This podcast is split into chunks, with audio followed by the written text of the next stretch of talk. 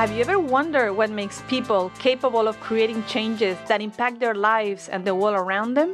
What is their way of thinking, their mentality, their patterns, their perceptions of the world, their reactions to different life events? What influences them? My name is Cristina Puyol, and I invite you to join me in this adventure where we will explore together the mind of change makers. We are already reaching episode 36, and this podcast keeps growing, and I really hope that you're taking something out of every episode you listen to. Just in the past four episodes, there are some powerful conversations. The intention behind every interview is not digging into someone's personal life but digging into their mental and emotional wisdom and extracting the process they've gone through to be able to apply those to our own lives in the hopes of remembering things that we might already know but with the passage of time forgotten, learning points of view to broaden ours, challenge our beliefs, or discover something new, and from there, change our stories, since the stories we tell ourselves define what we do. Stories can change how we see the world, and they also impact how we see ourselves, especially if we tell ourselves the same things over and over again. The stories we tell ourselves are important, and the stories we accept from others about ourselves matter as well. When we hear a story enough times, we end up adopting the story as truth. So we believe certain things to be true about ourselves. I can't remember things, that's how I am. I can't lose weight, it's in my genes. I can't quit smoking, I've tried a thousand times. I can't quit my job, I won't find another one.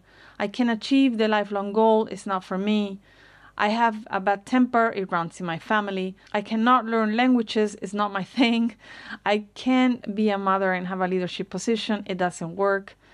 In almost every circumstance, it's not you that cannot achieve the change you want to see in your life. It's the story you're telling yourself that is keeping you from achieving that you want to achieve.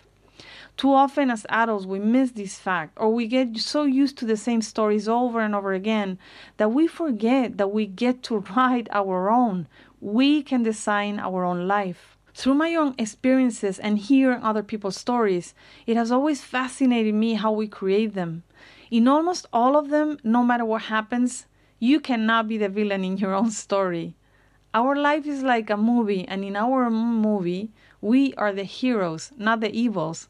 So we justify in every way possible our actions. We always have a reason to why we do what we do and why we don't do what we don't do. And as we mature, grow, progress, we change those stories and reasons. If the event is too traumatizing, or we feel too ashamed or embarrassed, our brain may forget it as a protection mechanism, or we never talk about it. It's too painful or too embarrassing. But even when you forget it, or you put it aside, or you hide it, it lives with you in your mind and body. There are a lot of things we can talk about here, but today I want to focus on how to create a different future, not based solely on your past, but by understanding better how memories work and how we create our stories. Stories come from memories. We tell a story from what is stored in our brain. We can tell it with more or less details and more or less emotions and colors, but there are certain things that are vividly stored in our brain we believe to be factual and true, right? Or maybe not so right. Let's look first at what is a memory. Memory refers to the processes that are used to acquire, store, retain, and later retrieve information. There are three major processes involving memory encoding, storage, and retrieval, like in a computer. And in the brain, it is a reactivation of specific group of neurons formed from persistent changes in the strength of connection between neurons. So we have like a web activator for each memory. I'm not a neuroscientist, so I'm oversimplifying a complex process, but just so that we can get an idea. If we didn't have memories, we would just be a body, unable to communicate or identify danger like a little baby oblivious how to survive in the world around us. And we associate memory with our identity. So when one person loses memory through, for example, a devastating illness like Alzheimer's, we feel like the person we know is gone. In short, memory is crucial in transforming us from helpless newborn into capable adults and to identify who we are. We have short term memory and long term memory. We have explicit memories, those we can consciously recall, which can be episodic, events that happen to you, or semantic, general knowledge of the world. We also have implicit memories, those that become unconscious, and that include procedural, which involves motor skills, and priming, which are the one where an stimulus influences the response of another one with our conscious guidance. Just to give you an overview. Researchers have found that memories need to be reconsolidated every time they are accessed.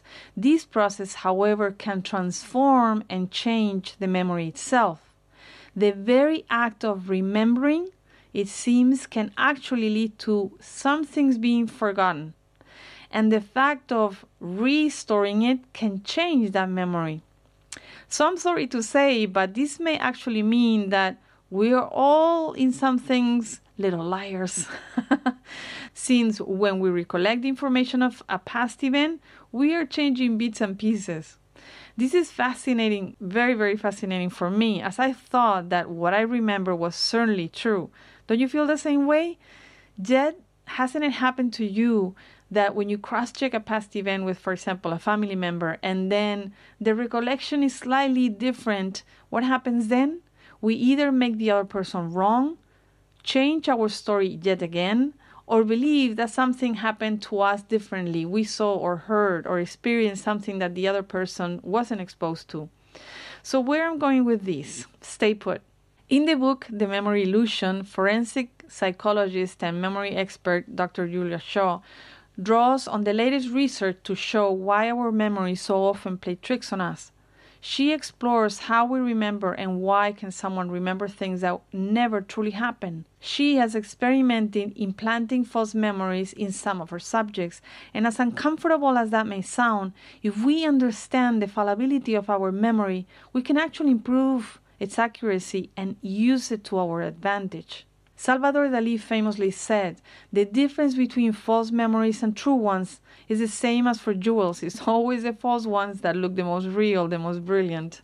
According to Elizabeth Loftus, a scientist who researched heavily in the area of memories, the specific or precise wording of a question dramatically changes the recall and recreation of memories which may also lead to permanent changing of existing memories and the creation of false memories. A person's information of an event is sometimes greatly influenced by a statement or a suggestion of an authority figure. This phenomenon is called misinformation effect. So, as our brains are built to forget as much as to remember, and memorizing is like working a muscle. And this, added to the human ability to imagine situations, means that part of the recollection of memories of past events could be false. Our memory is faulty. So that means that we may have an unreal, altered part of a past, and some of our stories might not be as accurate as we think, yet we suffer that past or we long for it. And that influences our present and our future and our personal identity is based on our past.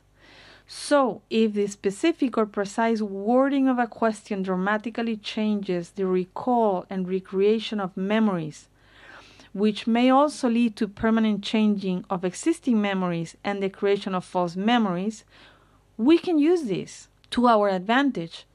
And actually, we use it in coaching by asking better questions which will then set your brain to dig in for information that will be more helpful and create a new perspective and maybe change your past for a better one. When we ask, What's good in this? What can I learn? How can I grow from this? What other meaning does this have? We are triggering our brain to change ever so slightly our memory and our past to make it more empowering, useful, for our present and future. Now, if some past of yours is really embedded in you and is defining your identity, and you think you can change that, don't think of changing the memory, the facts. Change the emotion and the meaning attached to it, which will eventually lead to a change in the memory. Some memories are truly engraved in the body and in your energetic field, and so body and energetic work will be very beneficial. I believe in healing the body from the body and not from the mind. That's where dancing, conscious movement, energy work, body therapies can be really helpful, connecting with nature and more on those lines. But more on that on another episode. For me, this concept that we can change our past seems powerful, and the first time I heard it, it broke my patterns. The facts are the facts, but the stories are made by us. So, if stories can change how we see the world and they also impact how we see ourselves, and when we hear a story enough times, we end up adopting the story as truth. And we believe certain things to be true about ourselves. And if stories come from memories which are faulty, how about not taking your past so seriously? How about asking better retrieval questions to improve the stories we tell ourselves? So, if you want to create a better future or new possibilities, don't focus on the stories of your past. I'm not suggesting forgetting all of the past. I'm suggesting building the present based on a compelling vision and story of the future. And that can be written always from a blank page or drawn over a blank canvas. We can choose our own stories. And you have examples in some of our latest guests. Dr. Oscar Wong says that after losing his dad at an early age, he chose to feel fortunate for what he has and decided to look for the good in things, enjoy the good in things, learn to live the present moment as life constantly changes, and to put his effort in enjoying the time he has been given. Katerina Tomiko, constantly questioning her emotional state and health, changed her past belief for thyroid problems are normal in Ukrainians due to the Chernobyl disaster, and she improved her health tremendously and adopted a new empowering definition of self love. Silvia Poll, an Olympic medalist from Costa Rica, shared that her life is not defined by the titles or Olympic medals she has won, but rather by being the best human being that she can be with all her virtues and defects. For her, all the triumphs and medals would not make sense if she hadn't learned to be perseverance, discipline, and with good work ethics. Carl again is learning to be present, which means being at the moment that you're at. For him, when we're not present and we're worried, frustrated, or whatever, we crash the experience of being here, right here, for ourselves and for others. For him, every moment is an opportunity to aim for our fullest potential. This is the power of the stories we tell ourselves to create the future we want and the value of the present moment, which is what we really have and we should value as the greatest treasure we have. Thanks for this shared time. Thanks for listening to this podcast. If you like it and find it has stories and insight that others can benefit from, share it. If you think it deserves five stars, you can leave us a review on Apple Podcasts. Huge, huge hug and kisses to you, Changemaker.